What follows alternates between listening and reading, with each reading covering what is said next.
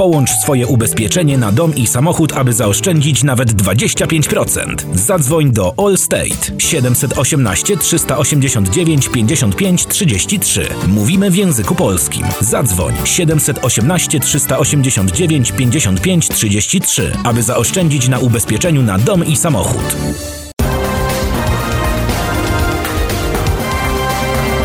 Wiadomości dnia w Radio Rampa. Polonia. Na stronie Radio Rampa do wysłuchania relacja pracownika służby zdrowia z wnętrza jednego z nowojorskich szpitali, który całkowicie przekształcony został w szpital dla pacjentów z COVID-19. O tym, jak wygląda procedura przyjęcia i samej hospitalizacji, o samotnych odejściach i pracownikach służby zdrowia, którzy opiekują się chorymi do śmierci, o braku sprzętu ochronnego i tym, kiedy nadejdzie apogeum, a także o tych, którym udaje się wyzdrowieć. Nowy Jork poniedziałek zauważono spłaszczenie krzywej zarażeń w Nowym Jorku i New Jersey. W Nowym Jorku drugi dzień z rzędu zaraportowano zmniejszającą się ilość nowych hospitalizacji i przyjęć na oddziałach intensywnej terapii. Ale jak powiedział gubernator Cuomo, to nie czas, aby rozluźnić zasady. Program New York on Pause zostaje przedłużony do 29 kwietnia. Zmarł radny miasta Jersey City Michael Yoon. Radny Yoon uznawany był za przyjaciela Polonii. Wspierał działania dążące do pozostawienia pomnika katyńskiego przy Exchange Place.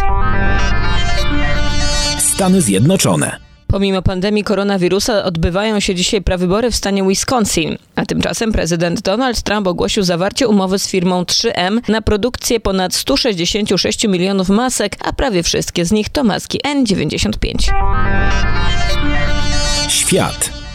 Premier Wielkiej Brytanii Boris Johnson został przyjęty na oddział intensywnej terapii. Zmaga się on z koronawirusem. Stan premiera jest stabilny i oddycha samodzielnie. Tymczasem Japonia przechodzi na miesiąc w stan wyjątkowy. Niemal 75 tysięcy ofiar śmiertelnych oraz 1 350 tysięcy zakażonych na świecie to najnowsze dane amerykańskiego Uniwersytetu Johna Hopkinsa, który zajmuje się monitorowaniem pandemii. 286 tysięcy osób udało się wyleczyć.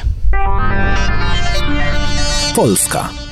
Sejm przyjął projekt ustawy o korespondencyjnym głosowaniu w nadchodzących wyborach prezydenckich. Za było 230 posłów, przeciwko 226. Dwóch wstrzymało się od głosu. Wybory odbędą się 10 maja. W związku z koronawirusem hospitalizowanych jest w Polsce około 2,5 tysiąca osób. 148 130 jest objętych kwarantanną, a ponad 36 tysięcy objętych jest nadzorem epidemiologicznym. Słuchasz Radio Rampa.